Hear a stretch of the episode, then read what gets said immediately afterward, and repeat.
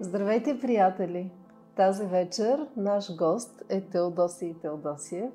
Тео, който е един от най-известните и най-любими учители в България. Съвсем не е случайно, тъй като знаем, не знам колко вече станаха медалистите, които ами 10 са... от 14 златни медалисти. А, така. Да, да. И горе-долу две трети от участниците в Международни олимпиади по физика в България. И са някой беше сметнал, че всъщност са повече, отколкото Германия и Франция заедно. Не Германия и Франция, Франция и Великобритания. А Великобритания още. Франция и Великобритания за- заедно точно толкова медали на Международни олимпиади и се изпече и толкова, точно толкова златни медали, е, при условие, че това са велики сили в областта на науките. И друго, което забелязах, че имаш над 40 твои ученици, които вече са професори. Ами, Така ли? по едно време спрях да ги броя, обаче по, по едно време Бойко Борисов ми беше нарекал професоре, но обясних, че не съм професор, обаче съм учител на, професор, на професора. Имам двама такива. Е, Единият е Иван Танев Иванов, единственият българин, който е бил абсолютен първи на Международна олимпиада по физика. Първи, първи. Американците имат един, ние имаме един. Абсолютен първенец на Международна олимпиада. Известно, че които набират около 90 на 100 точки на първи, също получават златни медали. Е, Той е от Тата Лукиана в един университет, в който от 6 души професори, нашия Иван е единственият, който не е китаец. И неговата работа е да обучава другите професори. И има един друг, Тени Поп Минчев, който е светил от международна величина. Е, Беше получен някаква младежка Нобелова награда по физика, специалист номер едно света по лазери на рентгенови лъчи.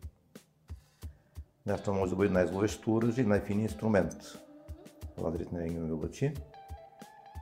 И на него съм бил и учител по физика, и кръжок ръководител, и Иван Христов Бъчваров, който пък е университетски преподавател в Климатопския университета, Да. И в Бостън? Да. в университета, в Санкт Петербург и в Шанхай, и на трите места е професор.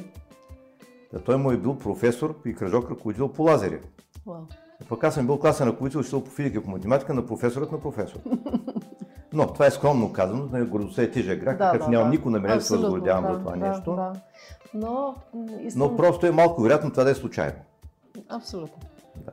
Учили сме теория на вероятности, така че явно има нещо, да може от една малка България, която е една, значи света е 7 милиарда, ние ако сме 7 милиона, това е една хилядна от света. Нас се полага веднъж на хиляда години да имаме абсолютен първенец по нещо. Ами имаме. На най-голямо създание по физика в света, това е Международната олимпиада, която повече от половин век вече продължава и в която участват държави от порядъка на 100.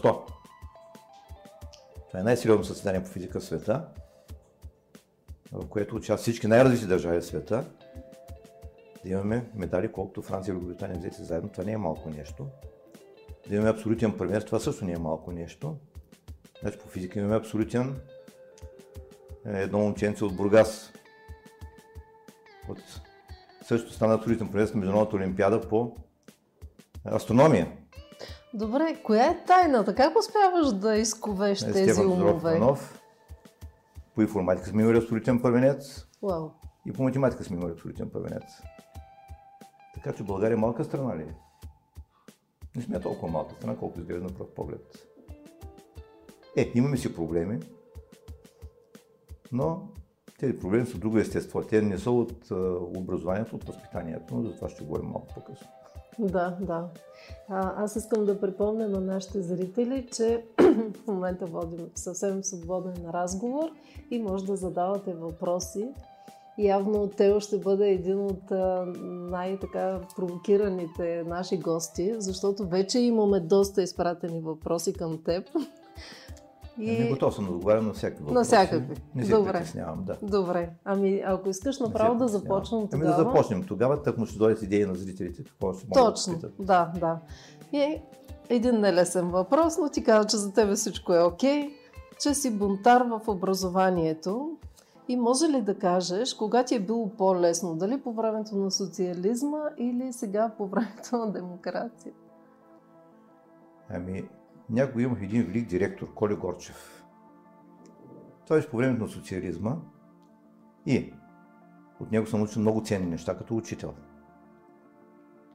Той ми казваше, Вани пет човека, готви ги за Олимпиада, останете им пиши 6, не се занимавай с тях. Това никога не съм го правил. Обаче, той никога не ми е пречил на работата. Напротив, помагал ми е. И той имаше принцип. Казваше, готов съм да наруша всички закони, обаче работа да върви. И математическа гимназия беше на супер ниво. Браво. Наистина. А сега има хора, които много се страхуват да нарушат буквичка на параграф, и на закона. И ефектът е, че е, много хора идея нямат докъде е стигнало образованието в България. Просто нямат идея докъде е стигнало. Благодаря най-вече на така наречени диригирани бюджети. А какъв е проблем всъщност? Защо всяка година ти не си единствения учител, който го казва това нещо, че нивото пада, пада, пада? А, преди това искам да добавя още нещо, че имах едно предписание преди много години, което си го пазя, за трябва да се оценяват учители според качеството на работата им. Имаше един уникален израз в това предписание по, по, по повод моята работа, че работи по неправилна методика, обаче постига изключителни резултати. Е, аз винаги съм бил готов да наруша всички правила, стига само да имам логически доводи, не просто заради самия бунт. Е, да, да. Защото има и безсмислен бунт, има идиотски бунт, има и бунтът на, нали, на, на хората, които са просто болни, психически болни. Да. А моят бунт е здравословен бунт. че когато има нещо болно в системата, то ние трябва да проявим мисъл и да го преодолеем това нещо, да може да децата да получи нещо истинско. Така, другия въпрос, който същата жена ни праща е какви трябва да бъдат основните характеристики на образованието, за да бъде адекватно на бързо развиващото се общество, това, което си говорим с теб. Ами, основни характеристики. А, първо, трябва да имаме достатъчно хора, които умеят да мислят, да решават трудна задача, труден проблем. Защото в епохата на 6-та научно-техническа революция, когато се работи по изкуствен интелект, в епоха, когато нито един жив шахматист не може да победи шахматната програма, когато един човек застава с телефона си нали, и разговаря с чужденец и телефона превежда в реално време, е, когато в интернет има твърде много информация, която всеки може да е достъпна за всеки, ако останем с Google знанията, значи за никъде не сме. Ако аз мога да извадя нещо в Google, всеки друг може да го извади. За какво са на хората тогава? За да бъдем полезни за другите хора, да бъдем необходими, да станем необходими хора, наши деца да бъдат необходими хора, необходимият човек започва там, където свършва Google, където свършва интернет. Тоест трябва да бъдат мислещи хора. Трябва да бъдат мислещи хора, които могат да решават задачи, на които няма готови отговори. А трябва да бъдат чувстващи хора. Но това иска първо натрупване, натрупване на понятие на апарат. Един кух мозък, който няма нито едно понятие, няма как да направи велико откритие. Малкото дете трябва да се научи да чете колкото може по-рано. Да чете да пише още на 4-5 годишна възраст, вече трябва да може.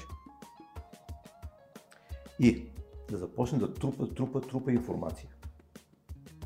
Как се трупа информация? Ами специалисти са казали, че до 9 клас детето трябва да е почил поне 1000 книги по 600 страници едната. 1000 книги по 600 страници едната, да може да натрупа понятиен апарат. В момента учителки по английски язик, природо-математическа гимназия се оплакват, че не могат да преподават английски, защото децата не знаят значение на думата на български. Е друг път съм му казал, че Владимир Дал, средата на 19 век, пише речник на великоруски язик, който съдържа 250 хиляди думи. Съвременния руски трябва да бъде половин милион. Това е империя. Има много заемки от народите, които владее империята. Британската империя е още по-голяма. Английския е в пълният му състав, речник, речник по богатство на английски язик, около 600 хиляди думи. По американския стандарт, един ученик да може да завърши хай скул, гимназиално образование, трябва да знае значението на 80 000 думи на литературния език в тази държава. Една моя приятелка, журналистка ми каза, че тя е завършила английски гимназия, има са ученици, които не знаят хиляда думи, а са завършили английски гимназия. Без знаят хиляда думи на английски. Това не е възможно. В България и това го твърди жената, която го твърди за своите съученици. И аз не се очудвам, Не се очудвам при условие, че знам как се пишат оценките в момента. Има един професор, който, български професор по ядрена физика, Красимир Станко, който работи в Германия, който беше казал, че ако мога, ще отида в Австралия или в Канада да работя. Защо бе човек? Като знам как в момента може да завърши ядрена физика в България, очаквам всеки момент някаква една централа да се взриви. И да стане авария, която много хора да измрат. Значи, кухите дипломи. Кухите дипломи. Преди години професор Иван Лалов, който ми е бил преподавател в университета, благодарен съм му, беше дека на физическия факултет, беше ректор на университета, беше министър на просветата по едно време.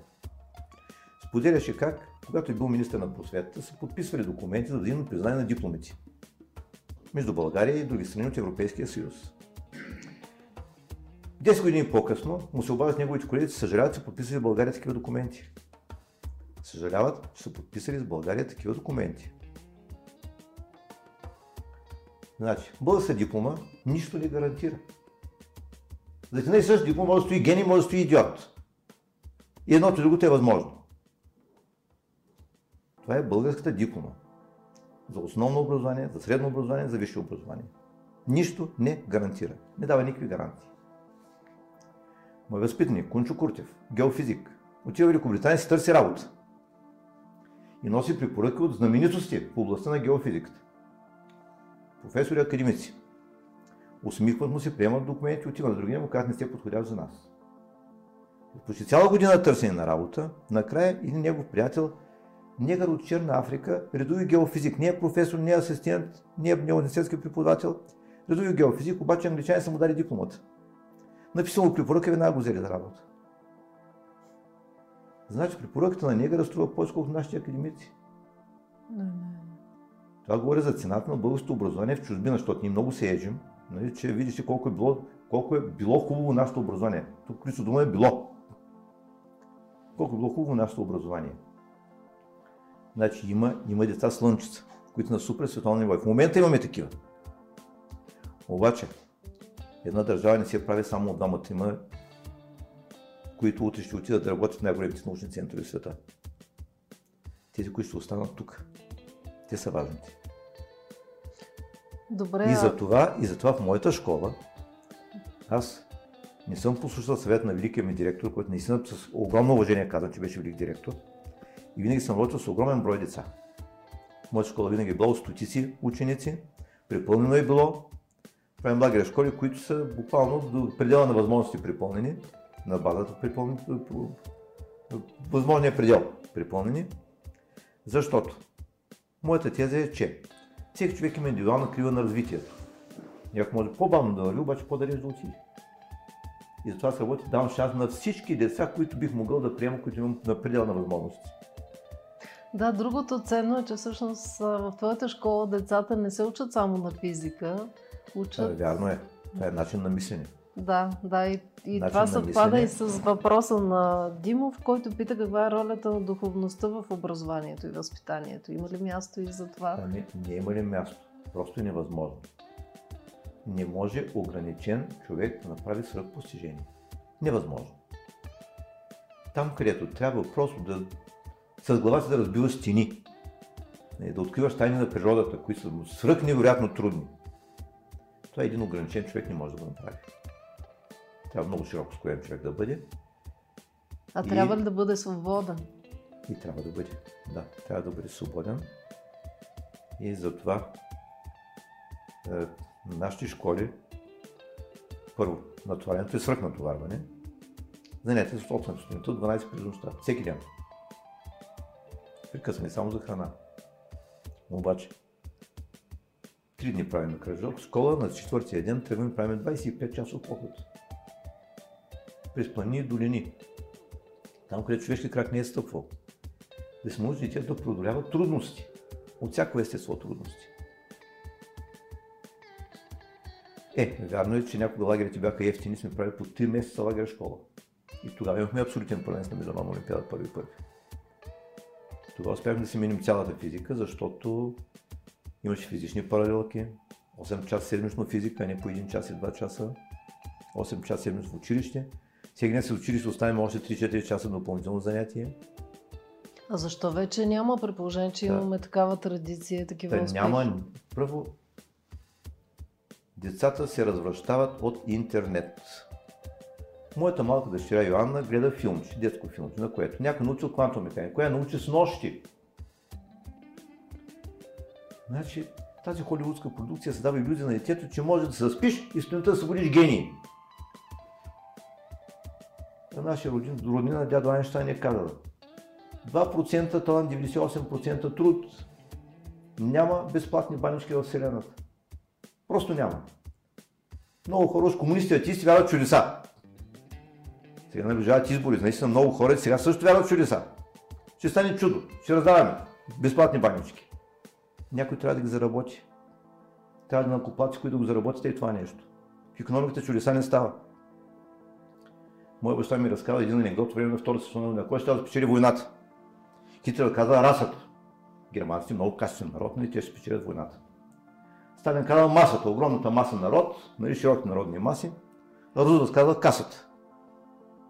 Накрая познай кой е спечелил войната. Разбира се, че касата. Не може да води световна война, ако нямаш ресурс. А там чудеса не стават. Там трябва да работиш. Това става с огромен труд. Значи огромният ресурс идва от огромен труд. И в това отношение, това, че наскоро Джо Байден беше казал, че китайците искали да дадат обяда на американци, не е вярно. Китайците се труди.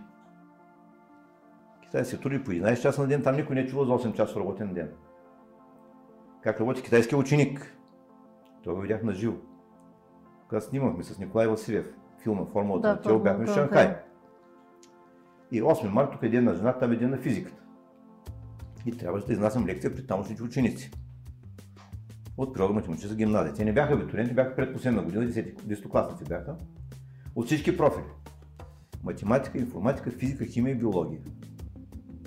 В процес на лекцията има задачи, които са чисто качествени, които само за разсъждение, но имаше и такива, които искат съставен диференциално уравнение и решаване на интеграл.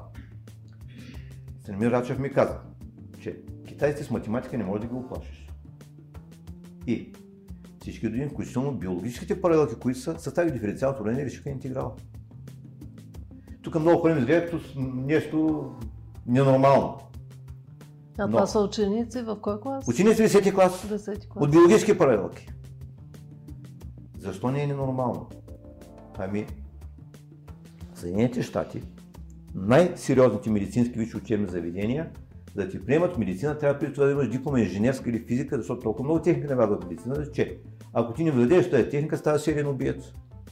Ставаш лекар, който е сериен убиец, защото не, не, не, не разбираш от техника. Хирург, който трябва да ти монтира механично сърце на литио-ионни батерии. Какъв трябва да бъде той? Хирург или инженер? Едното и другото. Китай са готови за това нещо. Те са готови за това нещо. Но в Китай има университети, които имат по 10 000 кандидати за едно място в университета. 10 000 кандидати се борят за едно място в университета. Но в България местата са повече от абитуриентите. Добре, ако ти имаш възможността да направиш реформата, какво би направил? Кои са първите три неща, които веднага би направил? Ами първото нещо е, че парите не трябва да вървят с ученика, парите трябва да вървят с резултата. Парите трябва да се А в дават за... момента се дават на ученик ли? на бройка на глава. А ако някой ученик а, не спазва дисциплината, прече на другите, какво става? Ами, мога да ви кажа какво става в Китай какво става в Германия. И в България. Така и какво става в България. Значи в Китай, даже в буржуазен Китай, не само комунистически Китай, в буржуазен Китай, където комунистически казвам диктатура. Макар че при тях не е комунизъм, според мен това е национал социализъм, но това е друга тема. това е съвременен Китай. Една страна, две системи, точно това е. Но бяхме в Тайпе на Олимпиада. Нали, Това е демократичен Китай. Е, И Отидох малко по-рано, едни черни и червени точки там на едно табло наредени и ни обясниха, че китаец, който три пъти не си почисти стаята в училището, го изхвърлят от училището и си е платил за цяла година напред. Китаец, който три пъти закъснее за лекция в университета, го изхвърлят в университета, макар си е платил за цяла година напред. За три закъснения го изхвърлят. А при нас в България, в Климат Охридския университета, изправил се професора, при него има един-двама студенти, пред празна, пред, говорят пред празни аудитории. Студентски град се е обърнал на, знаете на какво. Алкохолни заведения е студентски град. Еми, в сериозните държави има алкохолна наркополиция в студентските кампуси и Сирен Искров, един от нашите лауреати, не, който беше лауреат на професор Минко Балкански, учи в Париж и така нататък. Та, е, в Екол Нормал Супериор, там е едно общежитие, което още Наполеон го основал. Там се подготвят хора, които правят Франция от векове. Изхвърлят ученик от университета, за студент от университета, за намерена капачка от бира в стаята му в общежитието. За намерена капачка от бира се изхвърля студент от университета. Wow. Това са истински сериозни учебни заведения. За намерена капачка от бира в стаята. Не се окана да пие бира, намери се капачка от бира в стаята. Така, какво да. ще направи Китайците. Китайците. Рускиня, която преподава руска филология в Тайпе в университет. Буржуазен Китай. Потресена от нещо, което става пред очите. Нейни познати, нейни, нейни студенти.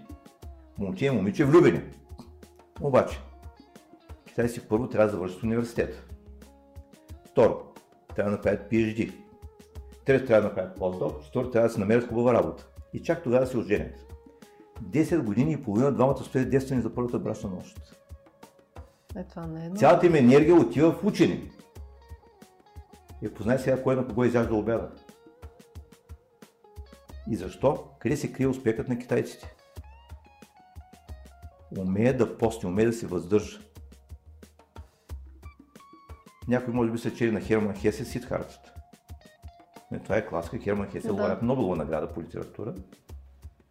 Там знаем за той е синът на Брамина, да. който отива в гората през саманите, минава всички степени на самосъвършенстване, постига нирваната и решава да се върне при хората. Обратно при хората. В света. Отива при един търговец се наема на работа. Търговец го пита какво умееш? Умея да пиша, да чета, да смятам и да постя. И търговец се усмихнал, казва, това са много полезни нещата, е неграмотна Индия. Обаче, каква полза от това, че можеш да постиш? И учелникът, който идва от гората, му отговаря. Това е най-важно, защото ако вие не ме наймете на моите условия, аз мога да се върна обратно в гората, ще постя месец, два година, вие сам ще ми потърсите, защото ви трябва. И човекът казва, вярно е, съгласил си го, приел неговите условия. Та силният човек е този, който умее да пости, който умее да се въздържа, да спечели нещо по-голямо. Значи шахматиста, който жертва царица, обаче печели играта. Е не онзи, който лапа пешки и му правят мата от три хора. Да, българин е загубил свойство да пости. Това е нещастието. Аз четох едни много интересни пътиписи на чужденци в България, които са дали преди 300 години. Са дали в България. Английски пътешественици идват предшественици, някои село си купуват много хубаво сиренци. От някакви сиренка да е ефтино, качествено, много хубава храна тук, много ефтина. Купили си от сирените храна. Едно дете, което гледа с много жаден поглед, англичанин му даде една бушка от сиренцето. При което майката след вижда, че детето е хапнало от сиренцето, изпищява че и колят детето, защо нарушило постите. Детето нарушило постите. Значи имало е време, когато българинът е умел да пости, умел да се въздържа и затова е цял като народ. И тази култура толкова години успява да оцелее, толкова векове. А в момента имаше една баба Пена, която казваше после да прости. Е, да, ама крайният резултат е, че ние се губим като народ. А ти учиш ли на такъв пост децата?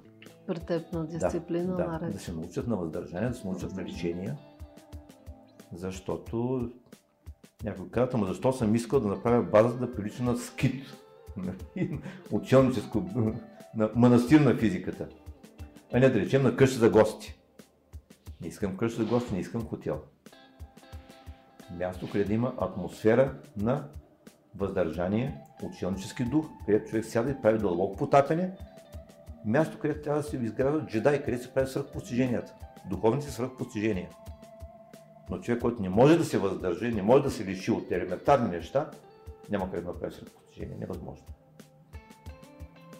Пак по американската формула, защото много американци я знаят. Петко Динев, първи ми златен медалист, казва, че американците има поговорка, че ако искаш да постигнеш нещо сериозно в някоя област, трябва да изхождат 20 000 часа за това нещо. Не става 2 часа, не става с нощи да научиш квантова механика. Не 2 часа, не 20 минути, 20 000 часа. А как би мотивирал децата днес да учат? Имаше един такъв въпрос на Ами, трябва да им стане интересно, трябва да им стане занимателно. Затова на базата на Минко Балкански има едно така наречено лятно училище по физика. Това е лятно училище за малки деца от 4 до 7 клас. Където е много фокуси и малко формули. Едно дете, което е гледало аватар, е много трудно го чуди с нещо. То се нагледал на какви ли не е фокуси. Обаче виртуални фокуси. Когато му дадеш поялника, да му замириш на, на, на колофон, да направи една схема, и да проработи това нещо със собствените му ръчички, това е вълнението вече от реалното. Нали, той става помощник Господ, става Бог Творец, който прави от материалния свят нещо. Така. Но близнаци от Велинград. Идват майка ми баща ми да прибиват. Единия казва на майка си баща си, че три светодиода изгорих, но накрая схемата ми заработи. Три светодиода изгорих, но накрая схемата ми заработи. Това е вълнуващото. Вече контакта с живата природа и с живата техника. Екшенът. Това означава ли, че трябва да се това, промени е, изцяло образованието, да подава и за това, и за това стана дума какво бих направил, да, ако да, отида в, да, в, да речем, да. имам необходимата власт. А отделна тема е, че български министр на просвета няма необходимата власт. И българското правителство няма необходимата власт. Дори Европейския съюз няма достатъчно власт. Има едни господари на света, има едно правителство Сянка, което управлява нещата. И Голям политик е той, който смее да прави, да прави слалома и между, значи, е, между заповедите на великите сили да намерим най-точната нали, траектория и да излезе на финала на първо място. Това е великият политик, който би могъл да го направи това нещо. Останало са празни обещания, които са просто фантастика от е, кръгът на вярата в чудеса. В чудеса. Но ние това, което виждаме не само в България, е, че цяла Европа, целият свят върви надолу. Именно. Именно. Нали, аз това го споменавах как през лято ми идва на гости Вилен Колев Нестор от Съединените щати, мой възпитаник, който работи там в Солт Лейк Сити, в един голям университет, нали, човек, който се занимава с сериозна наука. Дойде с две си деца. Не можах да дойдат в нашата лагерна школа, защото трябва да дойде с карантина. Но него дъщеря Йоанна е гимназиален курс и тя разказа как в част по математика, математика е свободно избираем курс в Американското училище, част по математика единствените бели хора са тя и учителката. Значи, Йоанна Несторова от България е единственият, заедно с учителката, са единствените бели хора в част по математика. Останали само жълти, азиатци, нали? И тук там някой индиец или пакистанец. Значи, белият американец не иска си напълва мозъка, не иска да, не иска да учи математика. Но това си има цена. Рискуват да загубят първото място. И една година преди пандемията, беше едно знаменателно събитие, че китайците последната година преди пандемията бяха направили повече технически патенти от Съединените Американски щати. Откъде подозрението, че цялата тази кампания с коронавируса е да се спре възхода на Китай. Това е едно политическо мероприятие, е активно мероприятие, за да може да се стопира економиката на целия свят. А защо? Това е, ами аз съм прагматичен човек, човек на точни науки. Да. Не вярвам в случайности. Да. Не вярвам в случайности, както Айнщайн не казва, аз не вярвам, че Господ си играе на зарове. Значи много малко вероятно е това да е случайно, при условие, че ами ние сме учители и цял живот сме правили всяка зима грибна вакансия. Когато 20-25 на 100 от учениците се разболеят, обявяваме грибна вакансия. Те не казват колко са на 100, колко са на 100 хиляди. На 100 хиляди на 100. Стане 100 на 100 хиляди, това е било много страшно. 100 на 100 хиляди, това е 1 на 1000, това е 1 промил. Не 20%, това е 1 промил. Защо учители не искат да се иммунизират? Ти ги знаете, неща, това сме го играли много години. Че епидемия се обявява, когато 25 на 100 от ученици се разболеят. Не са 25 на 100, нямат 1 промил. заради това нещо да се прави да се стопира економика на целия свят, да не говорим, че има и други факти, че, например, съвременната медицина познава 40 000 болести. От тези 40 000 болести за 10 000 има лечение, за останали 30 000 няма никакво лекарство. Обаче ние сме спрели економика на света за това, че има болести, за които няма лекарство. Значи трябваше отдавна цял света да, да легне да мре и да заяви, че край. Нали? Нещо много страшно се случва. За 3 четвърти от болести няма лекарство, трябва да видим да, да, да, да спрем цялата економика, да затворим всички предприятия и училища.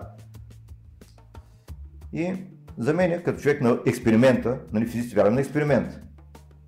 Ами имаш държави като Швеция и като Беларус, които не си затвориха училищата, не си затвориха университет, не си затвориха предприятията, дори футболното първенство не си спряха.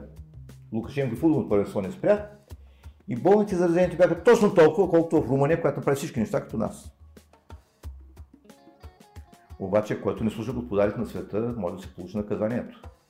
Лукашенко и му бяха организирани там протести, демонстрации и така нататък.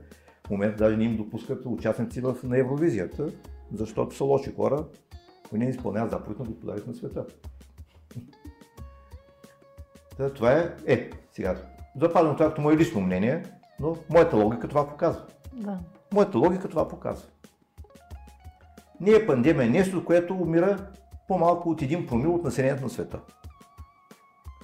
Миналото лято четох на Даниел Дефо дневник на чумовата година. 1665 година в Лондон е имало чума. Истински, не истински жестоко нещо, не като да. коронавирус. Чума. Психът на хората също като сегашната. Човек го е описал какво се случва, някои се самоубили от това, че чумата идва. Спаднали паника, самоубили се. Е, но това е също чума, от която Нютон е избягал от Лондон и отишъл на село и там го е хлопнал замитата ябълка по главата, нали така? Значи има полза. Да, тъй то си има продължение историята. Но цика на хората е същата. И трагедията, че освен плацебо ефект, нали, плацебо ефект, на един човек младеж на капки му каже, е много силно лекарство, дали сме наистина му минали болестта, има едно цебо ефект. Ако един да. човек вярва в магии, някой му почуша, да му направи черна магия, той може да легне и да умре. Със сигурност. Ще легне, ще дигне температура и ще дойде с термометъра, ще му измериш температура, ще каже с коронавирус, нали? ще легне ще умре. Наистина. И много повече хора в момента умират от ноцебо ефекта, отколкото от самия вирус. И от страх. Да, да. Ми, именно, то е също. Това е също. То е също. Да. То е също. А, а ти как подготвяш твоите ученици да нямат страх и да бъдат свободни? Това малко пак ами, срещу е, значи, това си е това е психоефект, да. Наистина, моя баща беше велик психолог. И щастлив съм, че съм паднал на подходящи родители, на подходящи учители, на подходящи преподаватели в университета. Значи от сърце дълбок поклон на хората, които са ми дали и както Исус е казал, даром получи, даром давайте на своите апостоли. Значи аз смятам с един от апостоли, които даром са получили и са дължни даром да дават. Е, та наистина, човек не трябва да има страхове. Имаше един Иван Петров Ганашев от немска гимназия в София, който преди много години ми писа от казармата, след вече беше спечел златен медал в, Москва и българският отбор си беше класиран на второ място отборно. След руснаци, които си дават задачите. Това е най-голямото постижение на България до сега на международни олимпиади по физика. Втори отборно. След домакините, които дават задачите. Коя година? Вече не помня коя година. Беше, беше да. по време на реалния социализъм. Така. И човека ми пише от казарма, че всичко не е благодарен само за да решава задачи, почивайки си. Без истерика, без нерви, без страхове. Значи част от така наречената тайна формулата на тело е това, че освобождавам учениците от техните страхове. А това по някакъв начин влияе ли на тяхната интуиция? Влияе. Наистина. Защото... Човек не трябва да има страх от проблемите. И до днес днешен всяка седмица правим олимпиади. Има много колеги, които събират ученици и им решават задача даване на международна олимпиада. Това, което е давано, повече няма да бъде дадено, защото всеки да даде нещо, което не е давано до сега. Значи стига до ниво възпроизвеждане. Възпроизвеждане. Вярно, че има задължителен материал, който трябва да се освои. Неизбежно. Значи, университетската физика за първи две години трябва да се знае. Тия дебели с болнични университетки трябва да се знаят на ученическите олимпиади се дават задачи за университет. Но, освен това, освен това, при нас всяка седмица на Олимпиадата, освен стандартните университетски задачи, има по нещо, което никъде се не е давано. И аз имам грижа да ви мисля нещо, което не е давано. И това е което ни дава възможност от време на време да успеем да победим най-големите сили от света. Не всяка година, разбира се, това си иска и специфични лични качества. Човек трябва да има здрави нерви, нали? трябва да се икономират много бързо върви. Не всеки има нерви да издържи на напрежението. Има хора, които стават великолепни учени, без да ходи по международни олимпиади по физика. Олимпиадата е повод. Повод да се човек да мисли дълбоко и да решава жестоки проблеми и да не го е страх от жестоките проблеми. Просто лекувам страха на децата. Дай нещо, което изглежда ужасяващо. Следващия път решаваме, даже то не било толкова страшно. След това пак дам нещо, което се изглежда ужасяващо. И пак го решаваме, пак се окаже, не било толкова страшно. Но това е като иммунизация. Ама ние два, ние два, два пъти се прави иммунизация през 20 дена.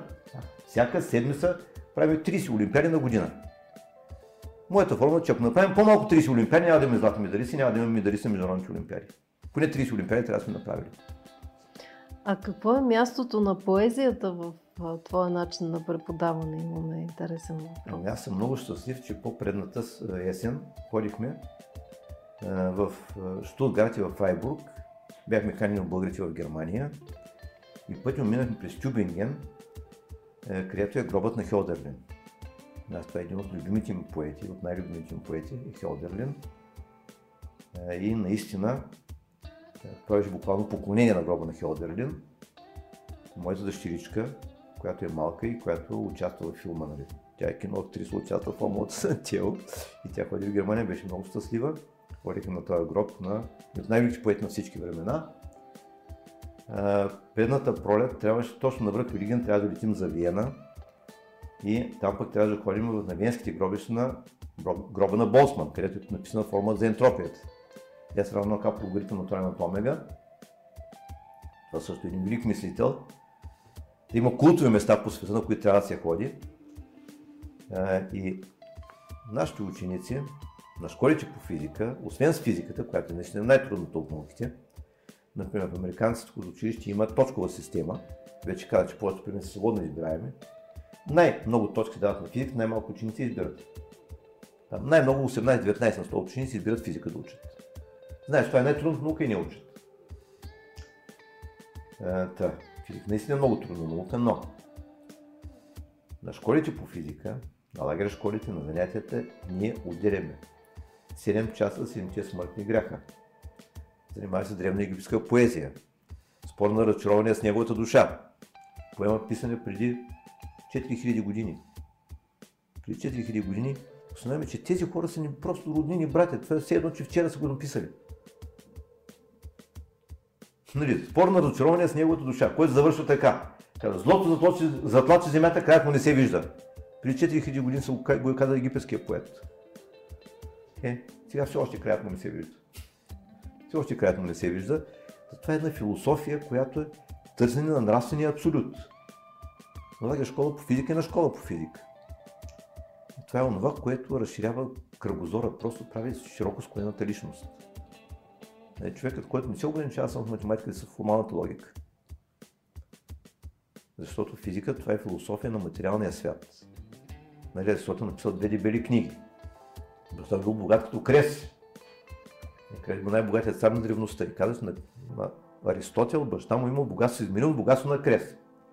И той цялото наследство на баща си го е похарчил за наука. Целият тогавашен свят и написал два огромни труда. Физика и метафизика. Метафизика, това е философията на нематериалните неща, физиката е философията на материалните неща. Точно такъв въпрос имаме от госпожа Ковачева, която пита каква е връзката между физика и метафизика и дали квантовата физика отваря очите ни към други реалности. Квантовата физика е един модел. Това е просто е, модел, чрез който... Това не е единствения модел. Това не е единствения модел. Значи, Нютон, Нютон, който прави цяла епоха в физиката, цялата физика се на две епохи, преди Нютон и след Нютон, математика, тя се на две епохи, преди Нютон и след Нютон. Той изобретява диференциално и интегрално смятане, за на физиката. И в края на живота си пише, че аз се чувствам като едно малко дете, което на брега на безбрежния океан си играл с няколко пъстри камъчни ръковинки. Значи геният, при който са идвали короновани особено му се поклонят. Короновани особи от целият телевизионен свят са идвали при него му се поклонят при живе. на който Британската империя е дала да отговаря за монетния двор. Значи най-честен човек в цялата Британска империя, който няма да украде монети на Британската империя. Така, такова доверие.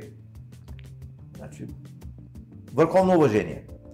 Той каза, се чувствам като едно малко дете, което например на безбрежния океан и затова моите учени знаят, че най-тежки грях гордост на великото добродетел е търпението. Нютон не е имал никаква гордост. И е написал повече трудове по богословие, отколкото по физика, математика, двете заедно. Великият Нютон. А ти какво мислиш да. за Бог? Вярваш ли в Бог? Ами, много пъти са ми питали, аз казвам, че не съм вярващ, а знаеш. Да. Като кажеш някой, че е вярващ, значи тук е момент на съмнение. Човек повярва в нещо, което приема нещо на доверие. Ами аз за много неща си имам доказателства, защото съм човек на точни науки.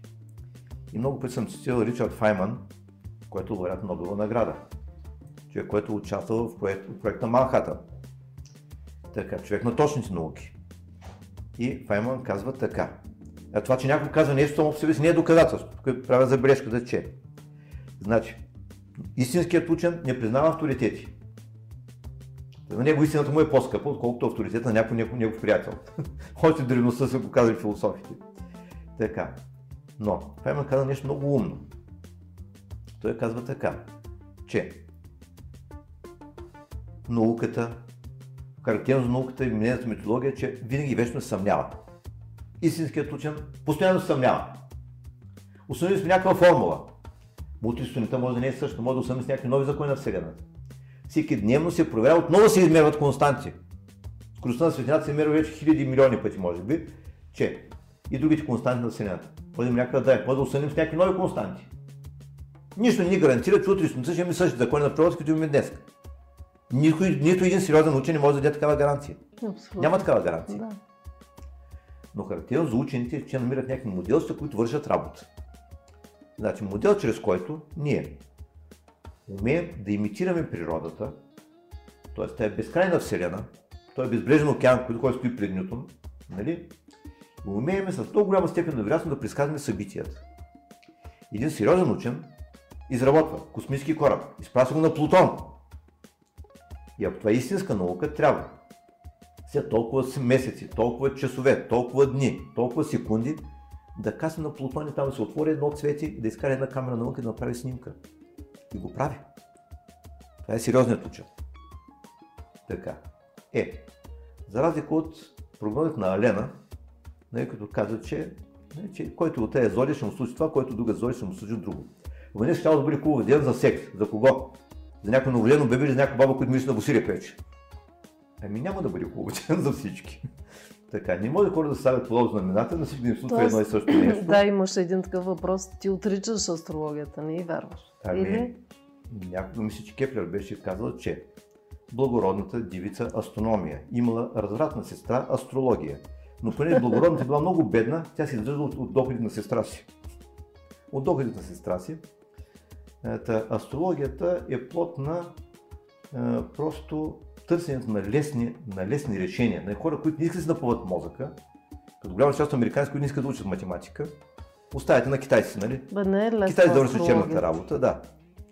И искаме да има някаква лесна формула, която веднага да даде отговори на нещата. Няма лесни формули. При много години бях ходил моите учени в Българската академия на науките. Един мастит учен им каза, че голямата наука състои в решаване на огромни уравнения с неприятни коефициенти. Огромни уравнения с неприятни коефициенти. Астрология се опитва да даде някакви лесни формули. Няма лесни формули. Тая реалната природа не е толкова лесна. А метафизиката? Така. И.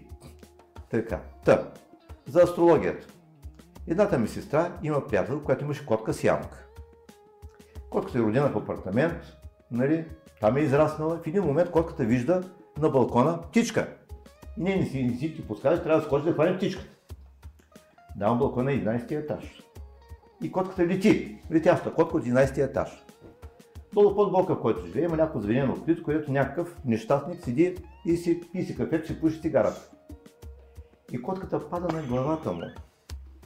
И инстинктивно се вкотва с ногти, му смъква скалпа, скалпа му събира долу на брадата. Нали, човек с чупен череп. Така, черепът му гол кървав смъкна на брадата му. Така, човек изпада в кома и повече от месец не могат да го извадят от комата. Котка има само чупена долу на челюст, една седмица е минала на котката. Нали, котка има 9 живота. Това е истина, така? Истина, това е реалният случай, тук в София се е случило.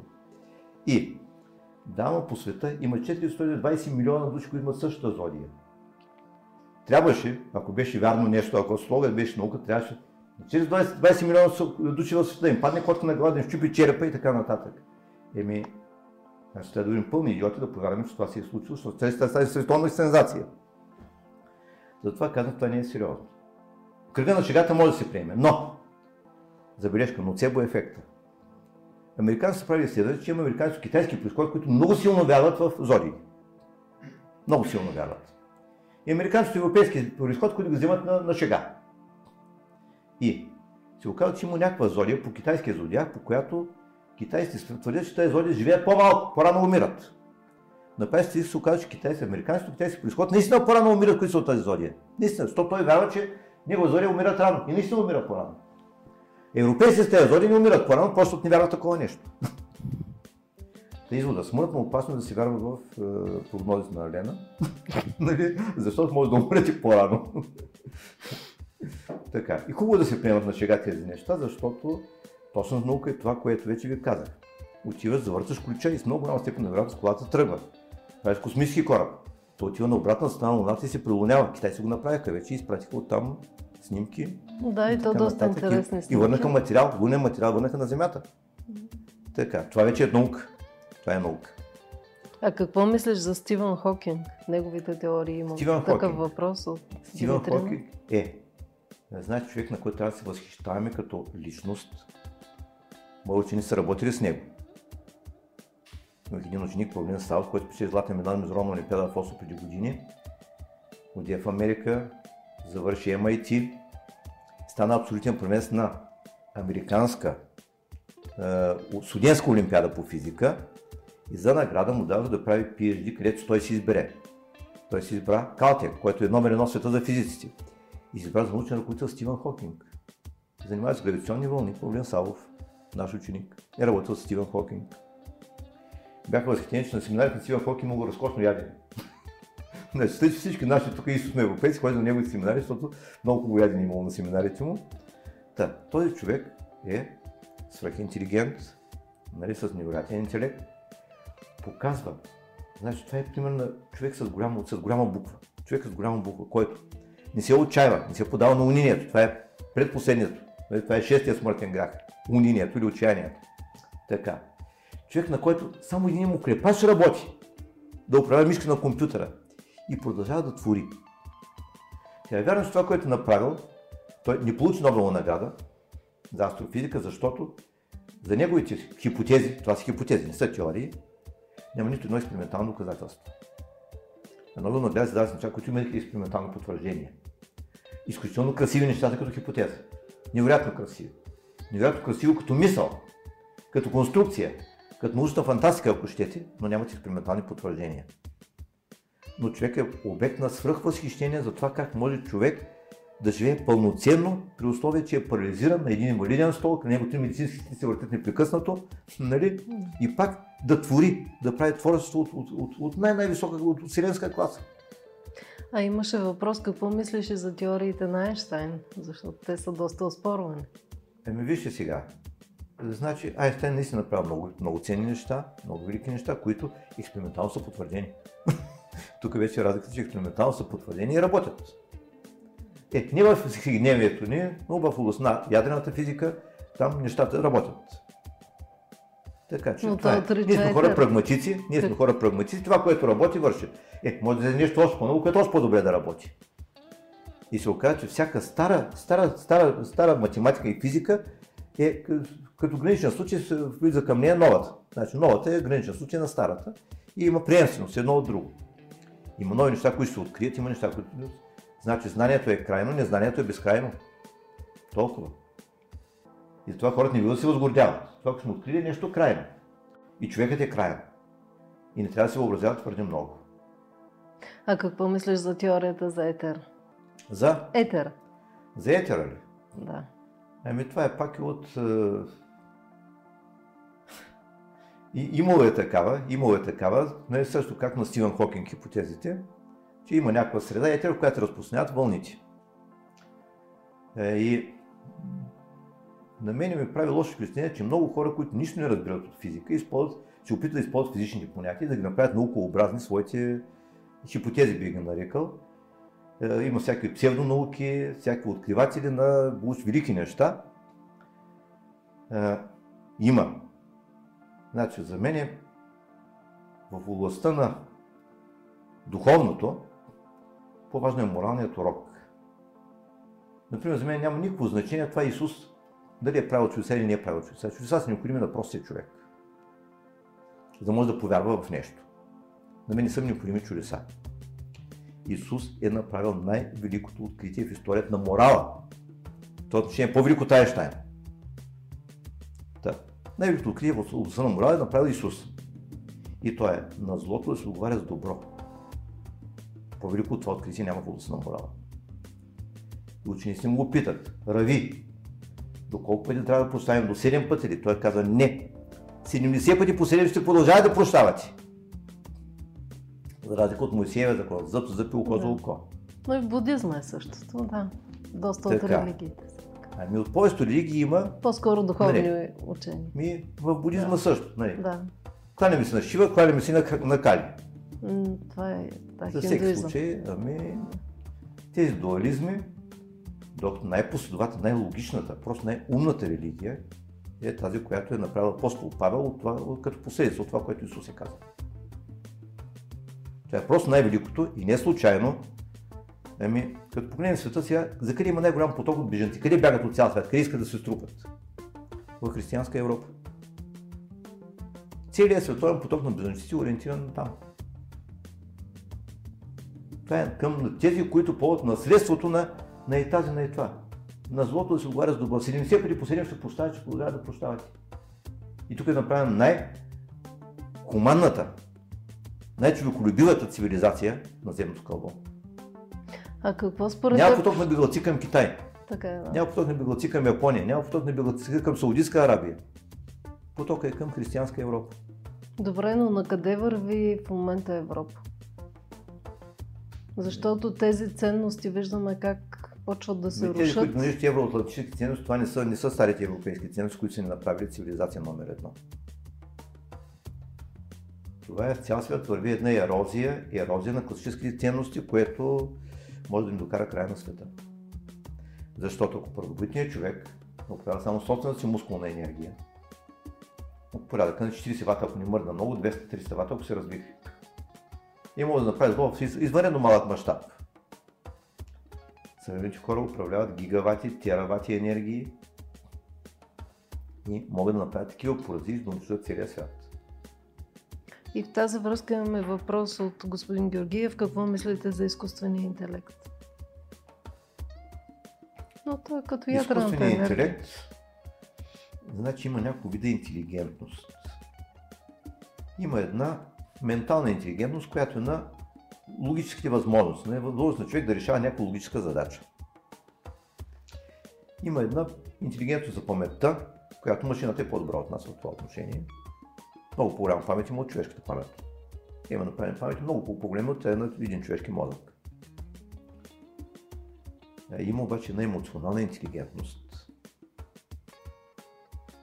Е, има една морална интелигентност, която машината няма как да има. И в това отношение много хора сега се правят се филми на ужасите.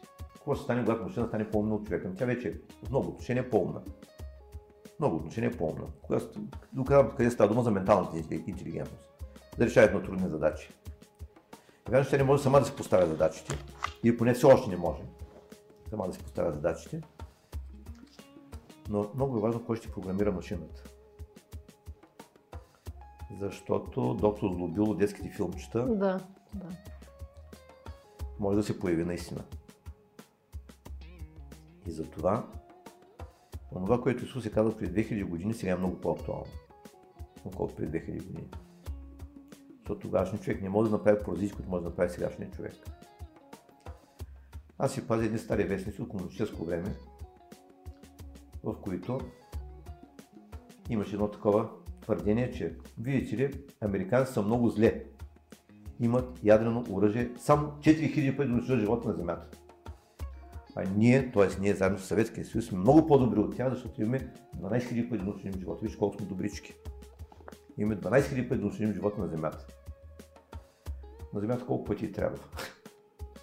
Един път е достатъчно да се унищожи живота на Земята. Говорят всяка фантастика. Как хората ще да заминат на Марс, ще да заселят Марс. Това е вяра в чудеса. Вяра в чудеса. Кой ще плати?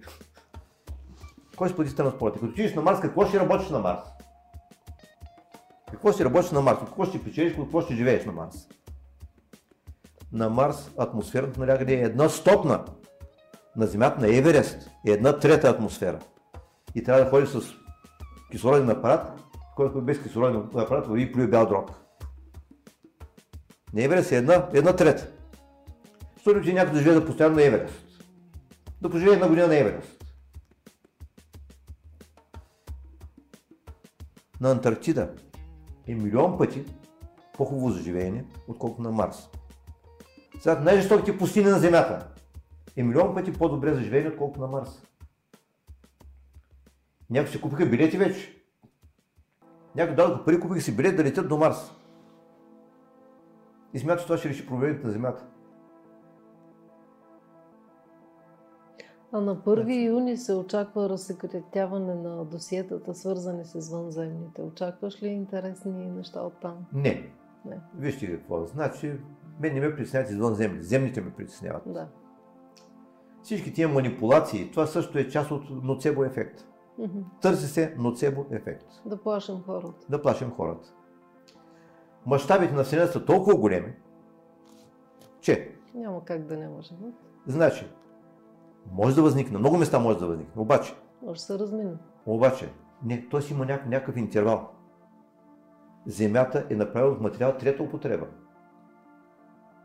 Значи има първо поколение звезди, второ поколение звезди. От гробището на звездите, значи от някаква стара звезда, която е умряла, взривила се, изхвърлила материал. Тежките материали, тежките елементи, се генерират в ядрото на звездите. Тя да умре някоя звезда, да може от ядрото и да се взриви, да се отделят някакви тежки елементи. Земята е най-плътната планета в Слънчевата система. Без тия тежки елементи, които ги има на Земята, няма къде да има живот. Може да не е толкова плътен, може да е различен. Не, не, не може. Има химикали, които няма къде да се получат. Има химия. Вече откриха някои съединения. Има химия, но да. едно е едно съединение, друго се направиш толкова сложно нещо като живота. Молекулите на живота са невъобразимо сложни. То всъщност никой не е дал определение на живота. Какво е живота? Значи, тези, тези, тези гени, които ги има човека, има тези, тези там вири, които са навъртяни, тези спирали, които са навъртяни. 99 на 100 от нещата просто не се знае още за какво служат. Просто не се знае за какво служат тия неща. А какво е тъмната материя? Имаме и такъв а, въпрос също от господин Илиев. Ами... И какво мислиш за Мичио Како? А, бях на неговата лекция. Бях на неговата лекция. Много интелигентен мъж, който занимава малко с футурология. На къде отива света. Е, но на неговата лекция не беше казано нищо, да речем, за пандемията. Защото това беше една оптимистична картина на света. Но света има проблеми. Един от проблемите, както ми каза един руски еврей в Флорида, е, че света е пренаселен. Вярно е. Човека беше от тайничи общества. Наистина светът е пренаселен. Но каква е рецептата? Какво да се прави? Те са тия, които най-не трябва най-много се множат. И става още по-пренаселен, защото без спомена за това, че реално необходимите хора, които са нужни в епоха на 6 техническа революция, са тия, които знаят това, което го няма в Google. Тия хора са едно абсолютно младсинство. Не един промил. Един на 100 хиляди, може би. Очертават се милиарди излишни хора.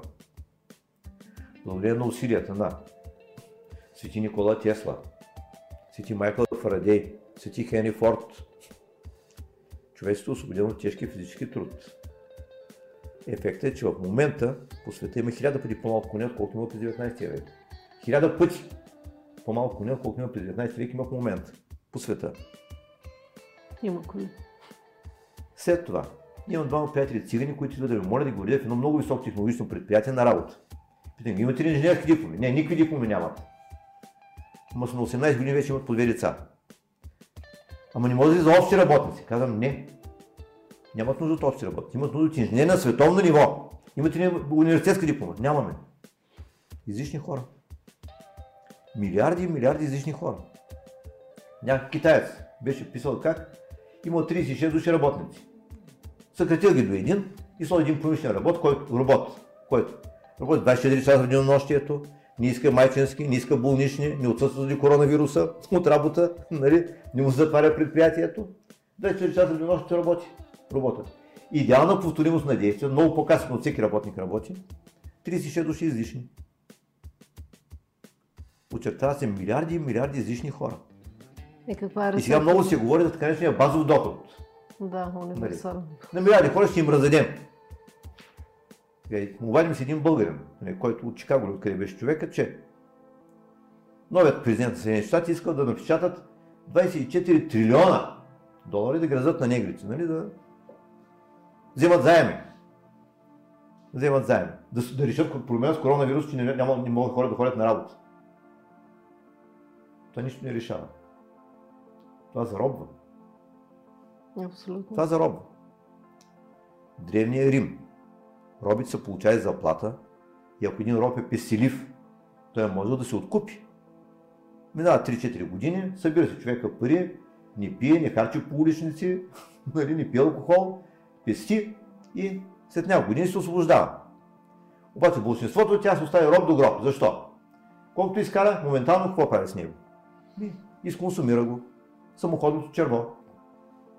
Го консумира. Не, не умеят да постят. Хората, които не умеят да постят. Това са излишните хора. Добре, ти, каква е твоята формула? Как може да се реши този въпрос? Защото определено начин, на който се предлага като голямо зануляване и прочие, е, не е начин. зануляване значи има много излишни хора, които сега това няма, няма да бъде единствената пандемия. Вероятно са подготвени по-страшни неща. Работило се е по въпроса, нали, потрудили се хората да поработят по въпроса. Много от страх ще измрат от ноцебо ефекта. Е, но решението е интелектуализация на света. Голямото решение е интелектуализация на света. Значи он е моят приятел от Флорида. Евреина каза така, чрез цигари, алкохол, наркотици, феминизъм, хомосексуализъм, само и само не се деца, които родят по-бързо да умрат. Всички тия джендър истории са за това. Да се объркат хора да не раждат деца. Но това не е вярното решение. Аз съм физик, на всяка задача има няколко решения няма и, и има, има няколко, които едното е най-красиво. Според мен най-красивото решение на световния проблем е интелектуализация на целия свят. Защото интелектуалците по-бавно се развиват сексуално, по-късно се развиват децата и така нататък. По-малко деца отглеждат, обаче по-качествени. Това е решението на световния проблем. А не това, което в момента се предлага, нали, хедонизъм без граници. Философия на самоходното черво. Да консумираме. И нещо повече. Една жена, която от България изляза, каза нещо много срамно. И която е директно на Световната банка. Познава. Харчете! Харчете пари. Като парите, продължавай да харчите. Харчете и като свършите парите, продължавай да харчите. Това ще да бъде решението на, на, на пандемията. Не. Аз никога не бих показал пари, които не съм спечелил, не съм заработил. Това е философията на робът, който остава роб до гроб. Да. Ще вземем заеми, нали? Но тия заеми ние по този начин крадем от бъдещето, крадем от децата си, от внуците, от правностите си крадем. Аз не искам да крада от децата си. Не искам да крада от внуци, не искам да крада от правностите си. Аз съм за постенето. Ако трябва ще гладувам, живея с един лев на ден, обаче няма да взима заем. Имаше един българин от Нью Йорк, от фондовата борса, който каже, най-мръсна дума света е думата заем. Това е човек, който играе на борсата. Най-мръсна дума света е думата заем. Никакви заеми.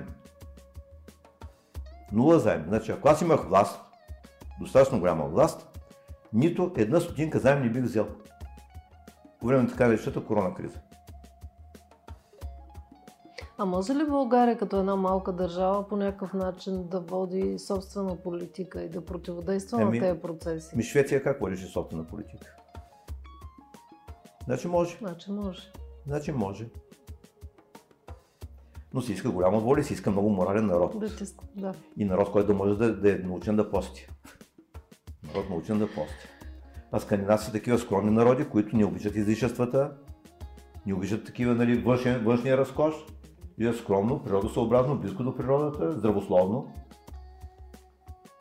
Преди години бях ходил в Норвегия в Осло и се оказа, че в Осло градската болница е по-малко, отколкото болница в един казанлък, който е на 160 в България и няма болни. Но, без посредата на себе си някакъв църковен празник. Целият народ изляза навън и спортува. Целият народ спортува. Инвалид на инвалид на колички, той ще по някакви пътечки там в гората и той, и той изляза на въздух. Цялото население спортува. Ефекта народ от 6 милиона отиват на, на зимна олимпиада и печелят повече медали от Съединените щати, отколкото и от Русия, от Канада и от 30 златни медали и не знам си колкото. От 6 милиона народ. А в... И тази зима пак погледнете сега всички там ски състезания, които бяха направени тази зима, е, норвежците имат най-много медали. Да. Малък народ, обаче чист, здрав, истинските викинги. Това са. А кои ще са професиите на бъдещето и какво ще правят излишните хора? Въпрос на Катерина Мотафова. Много професии на бъдещето има. Но първо това е, според мен най-важната професия, това е професия духовен учител. Трябва някой да научи народите да постят. Номер едно професия е професия духовния учител. Не интелектуалния. Това може да се научи, човек може да седне вкъщи да се обучава, да не само да си Да. четя книгите, но духовното трябва да се преподава, защото иначе света ще се самоунищожи. Да. При тези енергии, които проявява съвременният човек, много лесно може да един доктор Злобил, нали, има такава теория на катастрофите, че както има гений, има идиот, има и гениот, който полугений, полуидиот и който може да трие целия свят. Да. И не е необходимо да харчи милиарди. Една малка лаборатория може да направи един вирус, който да унищожи целия свят. Може. Има един Нобел лауреат по генна инженерия, който каза, че получаваме такива страшни неща, че не смеем да продължим. Човек специалист по генна инженерия получи нова награда. Не смеем да продължим, защото толкова страшни неща се получават. С ма- малко, с малко разходи. Сравнително малко парични средства, малък ресурс, може, ако изповядва идеологията. Не зъб за око за око. Има религии, които казват един шамар смърт.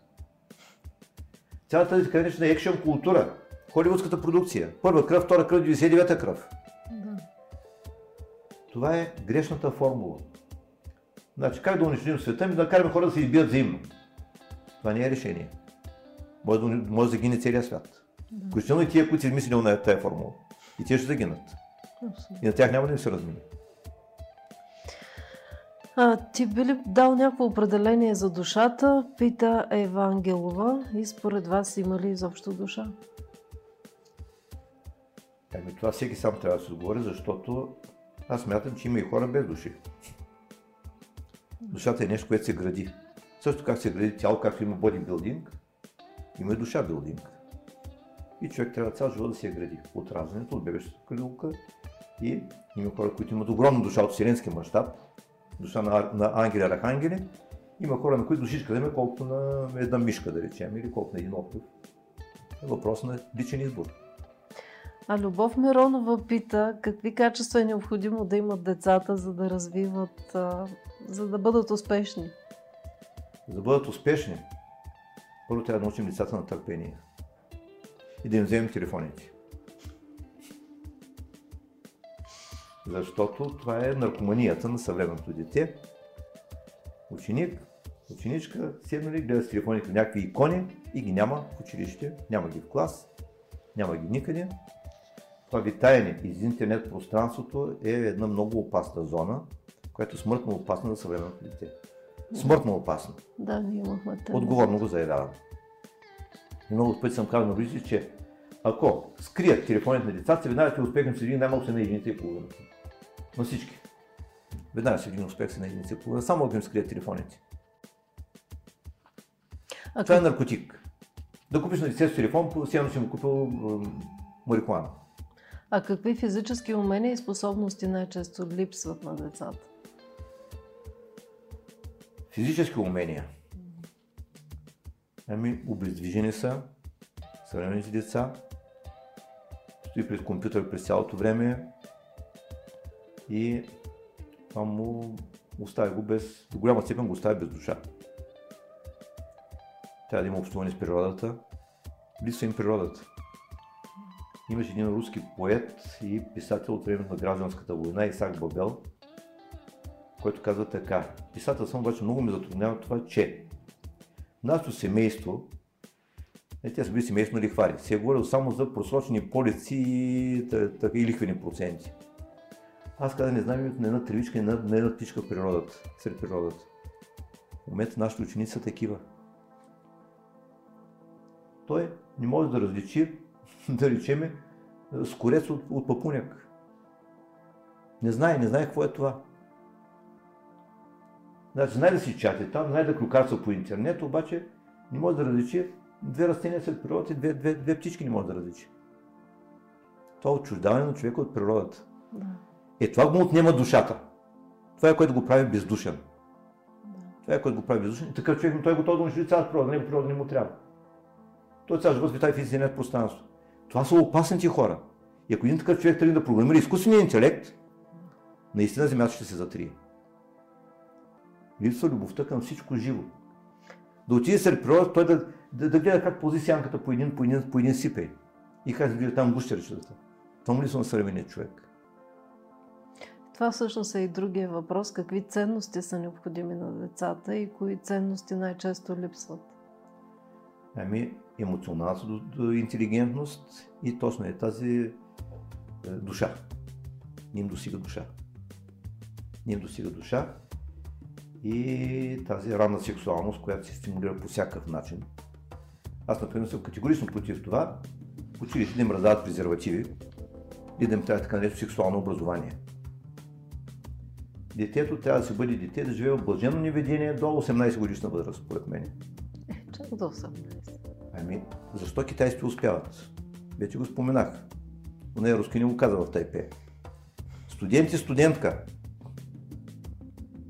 Студент 10, 10 години и половина. А кой им забранява? Закона или семейството? Или двете? Ами, живота им го забранява, защото иначе няма да успеят. Имаше една международна олимпиада по физика, на която правят някакво полуголо шоу, при което един цял отбор от тия далечния изток става и защото религията им забранява да гледат нали, разгорени жени. Момчета излизат навън. И от нашите, наш, нашия отбор умират от смях. Нашите момчета умират от смях. Нали виж какво тия, колко са смешни. Идва награждаването. Ти да излезе навънка, четири златни, сребърни медали, той който сребърни медал гледа сребърни само потъна и ги миите. Значи, не искат да гледат разгорените, печелят многото медали. Те американска форма за 200 000 часа тя не е съвместима с ранния секс. Абсолютно несъвместима е. Не можеш да правиш любовна програма, ученик в 9 клас и обяснява за 20 000 часа как, по колко час на ден трябва да се учи и така нататък, не колко много трябва да се работи. И се надига един деветокласник и казва, не деветокласник, седмокласник, и казва, ами личният ми живот. Еми, то всяко циганче има личен живот в 7 клас, ако изобщо е на училище, обаче, докато той не дойде време да прави личен живот на 18 години, ходи по контейнерите. И се включва група на излишните хора. Който като малък има личен живот, като голям няма на къде. Да не говоря за това похабяване на душата на човека, че той човек става без душа. Радой Ранен го беше казал по великолепен начин. Каза, няма вече лунни нощи, няма вече силни страсти, секста станат по здрасти. Радой Ранен го е казал, по много велик начин го е казал човек. И това е да нямаш душа. А какво мисля? И в сравнение, средновековният човек, който е знал, че при взаимодействие между мъже и жената лично Господ взема участие. И е, това любовно взаимодействие, т.е. секс няма нищо общо с това, дето го правят по здрасти. Но това в някои училище бяха направили някои ученики, ученичка на вратата на дирекцията. Дигнала и краката на вратата на дирекцията и го снимат и го пускат по интернет. И с това всички училища направиха, наставяха камери да може министра на просвета да гледа. Нали? Какво правят учениците в училище? Та, е, това не е смешно, тъжно е. Тъжно е. Тъжно е. За сравнение китайското училище. Значи, китайското училище, първо, че има железен ред и дисциплина. Това, знаят да решават интеграли в 10 клас, нали, включително тия от биологическите паралелки, но китайското училище е немислимо за каквито да било любовни програми и Ако там ученичка се но разбере, че прави любовна тогава, ви дава директно на село с биоли да съди ориз и точно до там с ученето. Китайска студентка, значи една американска китайка, която е завършила университета Пекин. Разказваше в Флорида при 5 години в как. Трябва да иска да на курсове, които да се хване любовник. Само пълните отличнички, ако не си пълна отличничка, не може. Виж какъв стимул има за студентките. Само пълните отличнички. И тя не била пълна отличничка, не е разрешили. И в момента е същото в Китай. Китай, студентка да си хване любовник или студент да си хване любовник, трябва да иска разрешение от курсове ръководител. А това ли е според теб една от причините за успеха на Китай? Да, да. Това е един много могъщ инстинкт, който той ти ограбва времето. Той ти ограбва времето. Имаше разказ от един руски фантаст, писател-фантаст, за някакъв млад учен, който прави робот. Робот е изключително интелигентен, изкуствен интелект. И робот каза, не може той да ме е създал. Каза, този, аз толкова съвършен, толкова умен, нали, толкова неща умея. А той е 60 на 100 от мозъка му вземат някаква ирочка. Еми не може едновременно и ирочка и голямата наука. Няма как да стане. А, Светлин Тасев пише, не смяташ ли, че е добре да се създаде училище за родители в България? Тя Любов Миронова да. прави, да. Поздрави, специални поздрави на Светлин Тасев. нали? Възхитен да. съм, това е човек за образец. И тук ще кажа едно нещо, което се случи преди няколко години на София Филм Феста, е, когато Николай Василев нали, за първи път прожектира филма Формулата на тело. И аз давам интервю на журналисти и в момента на интервюто ми звъни телефона. Се обажда някакъв родител, някакъв мъж се обажда, който казва, казва, с моята любима току-що заченахме, ще има ли школа за родители? И му казва, че ще го направим това на Балкана, което го правим, това ще има и школи за родители, така че имайте надежда и това ще стане. Да, защото то първите има 7 нужда, години да. са най-важни. Там трябва да започне. Да. Оттам трябва да започне. Това казва, че първата необходима професия ще бъде професия духовен учител. И духовен родител трябва да има, който да се научи детето. Да. Или както каза онзи евреен в Флорида, че казва, това е изкуствен подбор, това, което се прави в момента за редуциране на населението, това е изкуствен подбор, който не може да се опази детето да вреда му се затрива рода. Толкова. Който умее да се опази детето, ще го опази. Който не умее, тъй че онзи, който купува телефон на детето, значи той му, сега му дал марихуаната в ръцете и това е родител, това е лошия родител. И ще дам много пари за този телефон. И точно това е въпроса, който ни задава Ритер. Какъв е планът на световните сили според вашата логика? Ами това, което виждам. Е, това, което виждам според моята логика е план, е, това е програма, работи по програма за редуциране на населението на света. Първо трябва да стане световна економическа криза. Много хора от стреса да умрат, как Даниел Дефой го описал в неговия дневник на чумата година, 1665 че много хора се застрели предварително, преди да дойде чумата. Гръмне се, защото чумата идва. Значи, много хора от психостресът ще им се отключат всякакви болести и ще загинат. Дезорганизация, хаос. И стресна си човек, той, той, той не смее семейство да се направи. Не смее семейство да се направи. Значи един свят в форма на перманентен стрес. Значи стрес на економиката и стрес на, на психосъстоянието на целия свят. Но моята философия е, че освобождавам децата от страховете им и го да решава задачи, почивайки си. Това, което каза нали, моят знаменит ученик Иван Петров Ганашев, който това е запомнил от моите уроци, че трябва да може да решаваме задачи, почивайки си. Искара твърди, Искара Милева твърди, че училището умира и как вие виждате бъдещето на училището? Не, аз не мисля, че училището умира, мисля, че се опитва да го погребат. има разлика. Училището, има разлика. Е, да, преди години, преди няколко години ме бях поканен на една среща на... Има един много хубав клуб в България, Форум Union клуб, на който членовете са е, мъже, които са били мъже на, е, бизнесмени на годината. Хората имат необходимите връзки в високия етаж на властта и така нататък, искаха да правят реформа на образованието. И точно тогава бяха чуди, че бъдещето било, всеки ученик стои вкъщи пред компютъра нали, и онлайн обучение. Това е било бъдещето на света. И с да им обясня, че хората, които го мислят това нещо, нямат представа какво представлява реалният ученик. И по-да се представлява реалният български ученик. Значи при условие, че учителя стои до него с пръчката нали, и се опитва да прави някакво образование, някакво, някакъв ред, ученикът почти нищо не знае, а го оставя вкъщи пред компютъра, Това може да се случи при някои високо цивилизовани народи, където 7 пъти седмица ходят на черква, където, където има някакъв ред, който от най-рано детство, научен от детство, бебешката наука на ред, може да стане. Но в България при нашите условия има хора, които цял живот ще останат в първи клас и никой няма да може в първи клас. И само от време на време се явявали на изпити. Ще седят вкъщи при компютъра, ще учат онлайн и ще ходят само се явяват на изпити, ще затворят училищата, ще спестят от, от отопление, от учители, от заплати и така нататък. Големи спестя, голямо спестяване ще стане и ще ходят само се явяват ученици на изпити. Има, има такива деца. Има такива деца.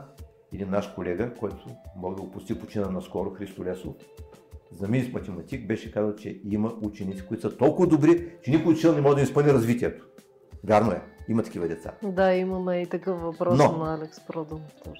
Но, има такива деца, наистина. Но дори те имат нужда от лично присъствие, от лично внимание. Да. Е, преди години една моя ученичка от най-добрите, тя беше най-добрата, беше казала, че като я гледам в очите по време на час, всичко разбира. Като гледам някого друг, нищо не може да разбере. Да. Така. Тая, е сугестия, това вношение, това е личното присъствие. Не става само по интернет. Не може един лектор, който едновременно чете лекция, да речем, на 100 000 ученика, да ги гледа в очите всичките. Няма как да стане. Значи аз виждам в момента, имаше една знаменита книга от Ричмонд, един англичанин, е, Учителите и машините. Беше точно книга за програмирането. Още нямаше компютри тогава. Нямаше компютри още програмираното обучение. Американците го изобретяват през Втората световна война, се обучават бързо пилоти. Трябват много пилоти за малко време, за нужди на войната. Така, учебника са разбъркани страници. Разклонената програма. От първите ми дни като учител аз съм снимал да бъда нещо като жив компютър, който постоянно получава обратна връзка. Виждам в момента, в който децата почват да гледат фокусиране на безкрайност, погледът му отива някакви блуждае в безкрайността. В момента превключвам.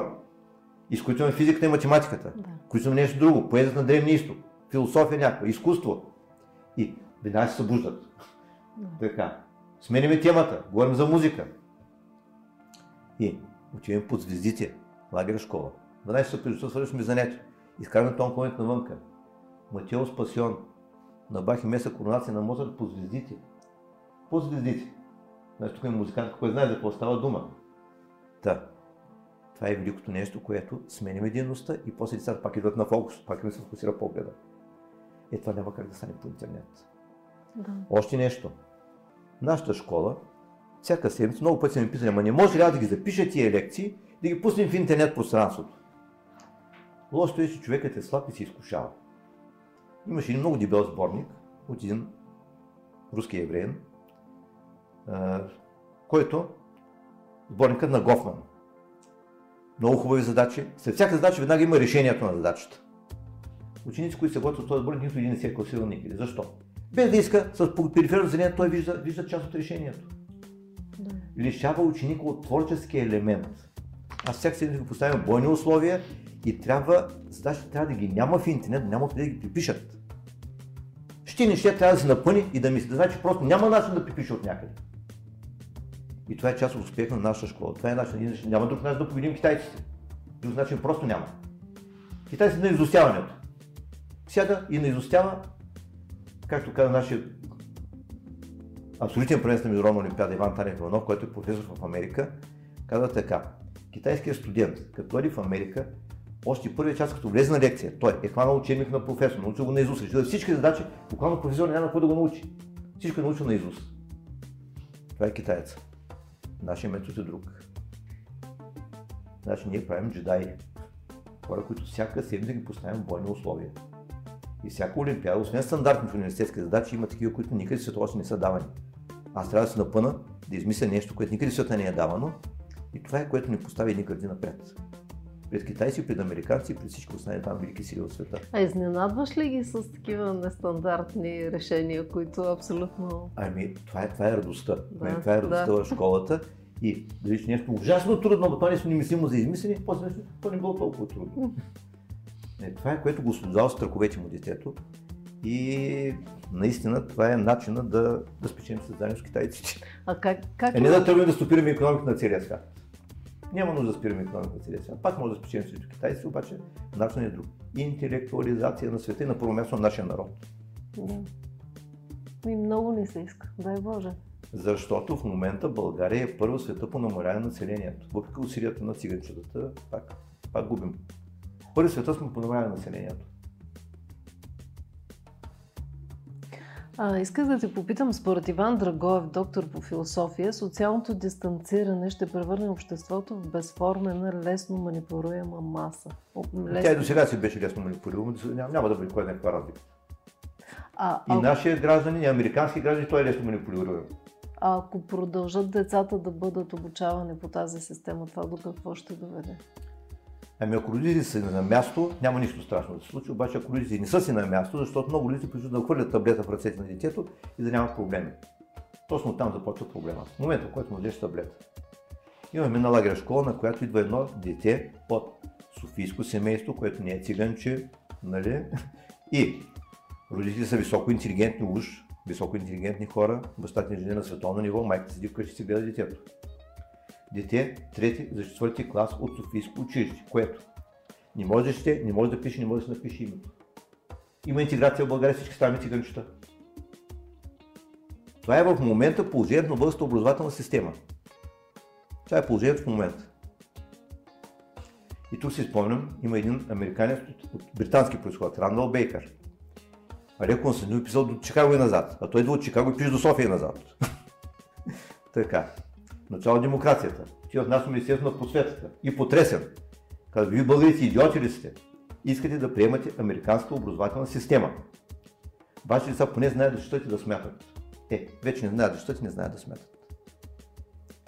На моето мнение е, че ако България изобщо трябва да копира от някого образователна система, трябва да бъде от економическите тигри, от Южна Корея, от Тайван, нали? ако щете от Хонг-Конг, в момента на първо място в света по интерес е китайци от Хонг-Конг. Номер едно в света. Правят тестове на цял свят. Те от Хонг-Конг са номер едно. А коя е твоята любима задача по физика, пита Алекс Продонов и дали си я давал Алекс Продонов е гений. Алекс Продонов е гений и той знае, че, че постоянно измисля нови задачи по физика. И това е дете чудо наистина, каквото до сега в България не е имало. Браво. Наистина. Това е дете чудо. И не Значи той беше в 7 клас още, когато ги пускам почивка на, на, на кръжока на 12 клас и старите играят карти, пък той си извежда нови закони, нови формули по физика и се решава интегралство за развлечения. Wow. За такива деца, значи българската майка продължава да ражда такива деца и това е нашата надежда, че има шанс. Имаме шанс е, и по физика има много задачи, постоянно се сменят и непрекъснато идват нови любими. Така че и той също си извежда нови формулки, ще видиш някой ден ще намери още по-нови, още по-нови, все по-красиво става. Ох, ми те не свършват въпросите, макар че времето напредва. Аз мога да ти скриза за хиляда една нощ. Добре. Един въпрос че все пак, нали, не трябва да прекаляваме. Да, не трябва да прекаляваме, така че... Живот дълъг, последни... има време, пак ще се виждаме, разбира се. Последни въпроси ще помоля нашите приятели и зрители. И Румяна Ракова пиш, ни пита, как можем да направим така, че да не бъдем най-бързо изчезващата нация и народ? Ами, имаме малко дефицит на съвест. Трябва да се научим да постим, трябва да се научим на въздържание. То само моята, с въздържание няма да стане. Моята майка, моята майка е родила четири деца. И когато дойде време да получава пенсия, всеки от нас даваше повече на четвъртинка и получаваше две пенсии. Аз сега не, абсолютно не съжалявам пенсионерите. Системата ни убива, нищо подобно. Сами сме си виновни. Никоя система не ни убива. Хеман Хеси в Сидхарата го е казал. Трябва да умееш да се подложиш на лишения, да отгледаш качествени деца. Не просто деца, качествени деца трябват. Да. И ако има качествени деца, един човек може да изхрани хиляда човека. В момента, край Стара Загора, има една едно стопанство, земеделско стопанство, 3150 декара, където инженер Димитър Ангелино с 5 души персонал, с 5 души персонал отглежда за фирмата Дерони по 8 милиона корена зеленчук годишно. С, с 5 души персонал. Така? С 5 души персонал, значи компютър управлява хидропониките, сателит управлява какво да се добави, защото нещо липсва, пожълтели листата някои там растение.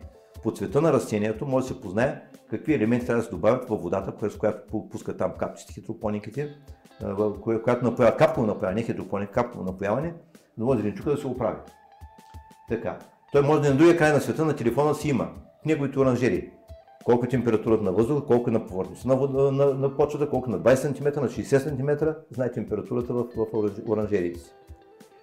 Компютър сателит управлява някакъв гледер, който заравнява площа и рация да седи с точно до 2 см, GPS го управлява, от, от, от космоса го управлява. Педощ персонал 8 милиона корена зеленчук.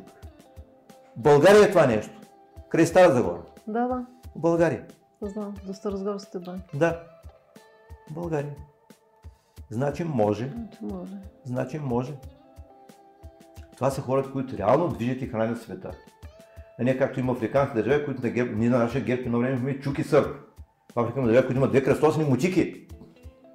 Не, две кръстосани мутики няма да стане. Това са излишните хора. Ами аз изключително много ти благодаря за тази среща. И трябва да си продължаваме нашето производство. Значи, мен е производство на хората, които не изповядат логиката на двете мутики, ама тия може да произведат по 8 милиона корена раса от 5 човека. Да, да. Това са, това са качествените хора. Имаме нужда не просто от хора, от качествени хора. И детските трябва да се раздават не просто на глава, както и на училищата. Нали? Субсидия трябва да се раздава не на глава на ученик, а на качеството, което е постигнато, не на количество. От цивилизация на количество трябва да стане цивилизация на качеството. Има примери. Южна Корея. Южна Корея е била по-съсипана от Япония след войната. Гражданска война, съсипия, на която 70 на 100 от населението става без жилища. Всичко бомбардирано, съсипано. 1957 година България била точно наравно с Южна Корея, във всяко отношение. Производителство на труда, жизнено равнище, по всяко отношение били наравно. Къде сега Южна Корея, къде сме ние? Обаче имах един просветен диктатор, Пак Джон Хи, който отдели за образование повече пари, отколкото за въоръжение. Генерал! Обаче, Мисля. генерал, който е от най-високо ниво. Той заслужава да управлява. Той, който реално заслужава да управлява света. И такива хора.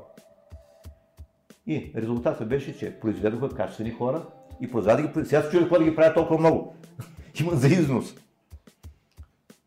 Имаше едно телевизионно предаване при няколко година за Южна Корея, където казва, че 80% от завършите гимназия завършат университет. 80% Вау. от завършите гимназия завършат университет. Има свръхпроизводство на специалисти, то не, и не, не да раздават мен тези дипломи като нашите. Ами там дипломата е истинска. Жестока борба. Жестока борба. Учат в несвяз. Просто безумно много учени. Ами благодаря Ако много. трябва да се учим от някой, това е от от тигри. И преди години ние бяхме потресени в края на, на, на социализма, как, как е възможно. Южна Корея знаехме за малка държава. Ще го кажа, че Южна Корея произвежда повече автомобили, повече трактори, повече превозни средства от Великия Съветски съюз. И повече стомана, абсолютно кои са, не на глава от населението, абсолютно кои са повече стомана от Съветския съюз. Как става тази работа? Една шепа хора. Значи и така става. Една държава най-важно производство е производство на качествени хора. Това е номер едно. Като няма хора, нищо друго няма да стане. И тук стигам до онзи анекдот, където една пътулка на околоръстното на София, спрели трима конника от планината слизат към София. Кои сте ви, седемте самураи? 103, ами няма хора. няма хора. В момента машини за милиони стоят на склад, защото няма кой да работи на тия машини. Няма програмисти, които могат да ги програмират. В България. Няма кой. Ево ще се славим с програмистите си. Ами, няма да накоплаци. Няма да накоплаци. Много хора сега обещават чудеса за изборите. Е, никой не каза кой ще плати за тия чудеса. При условие, че в България има колко са там? 3 милиона пенсионери, 2 милиона инвалиди и е, колко там тия социално слаби, които никой данъци не плащат, пък искат да получават. Стой имало дупки по пътищата. Няма хора. То трябва да накоплаци, които да платят за тия и... неща. Чудеса в економия. Значи много хора вярват чудеса. Уж комунистите, ти си пък вярват чудеса. В економиката чудеса не стават. Трябва качествени хора, които да произведат нещо, да го заработят. а не да крадем от бъдещето. Да. Аз съм е категорично против всяко вземане на заеми. Да. Думата заем е най-мръсната дума. Никакви заеми. Може да гладуваме, обаче трябва да осигурим на децата си бъдеще, не да му откраднем бъдещето. Мислиш ли да разшириш школата и как могат децата да дойдат при теб? Ами нещастието, че миналата година на базата на Минко Балкански имаше лагер школи през лятото. Там ги направихме.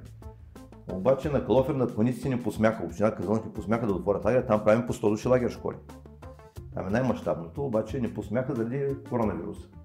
Жалко. Заради корона истериката, по-точно казано. Е, Но надявам се да поотмине тази истерика, макар че не се знае господарите на света колко време са решили да продължи кризата. Ами, няколко от документите пишеше поне още две години. На Световната Ами, банка и още един. Един мой приятел, който е холандец, обаче български патриот, нали, ми разказа един такъв анекдот, че нали, питали един лекар, кога свърши кризата. Той каза, аз съм лекар, не съм политик. Да, много добър. За съжаление, е истина. И имаме въпрос на Марияна Бошкова, която пита дали ще приемате деца до 7 клас и какви са критериите за прием. Ами там местата отдавна се запълниха. На базата на Минко Балкански, тъкмо човекът направи новост, трапезария, където могат 100 души да се хранят и изведнъж казаха, че през едно трябва да бъдат децата, повече от 50 човека не може да вземаме и така нататък, но там има един сайт на фундация Миньо Балкански, където може да се, да се проверява и има една Яна Ковачева, която приема заявките и някой в последния момент се отказва, тези детето е, ако не е, ако се появи някой на празно място, може да го вземе в последния момент. Та е много желая, там е 4 до 7 клас. Това е първата школа. Следващата школа, това е школата по приложна математика, е, която е за по математика най-вече. Това е от 7 до 9 клас, обаче и студенти идват на тази школа. За 6 дена взимаме математика необходима за работа по физика, включително производни интеграли, диференциални уравнения. Е, трябва няколко пъти да се дойде, макар че той е Сашко Проданов, още първият път научи всичко. Него той нямаше да идва няколко пъти. Има и такива деца, които да го освояват, обаче има някои, които трябва два-три пъти да дойдат да го научат както трябва. Да. И след това вече са другите школи на Калофер, е, на лагера Паниците, където учиме математика и физика, университетска математика, университетска физика. За колко време? И надявам се, там са е, един месец. И какъв материал за? За една година. И В университет. ами, ние там даваме основата, за да може човек да чете либерите университетски учебници. Но там се обясняват неща, които няма кой да ти го обясни. Които ги няма в Google и ги няма в интернет, така че е хубаво да си идва на тези школи. Мгм. И включително българите от цял свят, които са вече минали през тези школи, от Тексас и Калифорния до Шанхай българите си изпращат децата на тези школи. А Тео, няма ли начин някой от твоите ученици да се клонираш и да направиш повече школи в А, България? те участват.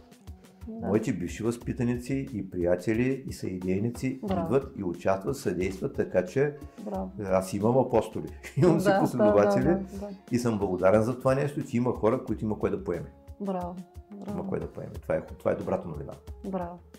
Ами, много, много благодарим за този откровен разговор. Винаги си добре дошъл при нас. Ами аз се надявам, че живот дълъг, много пъти още ще се срещаме и ще споделяме тези неща, за да знаем какво трябва да се прави с децата, защото без качествени хора няма как да получим качествен Да. живот.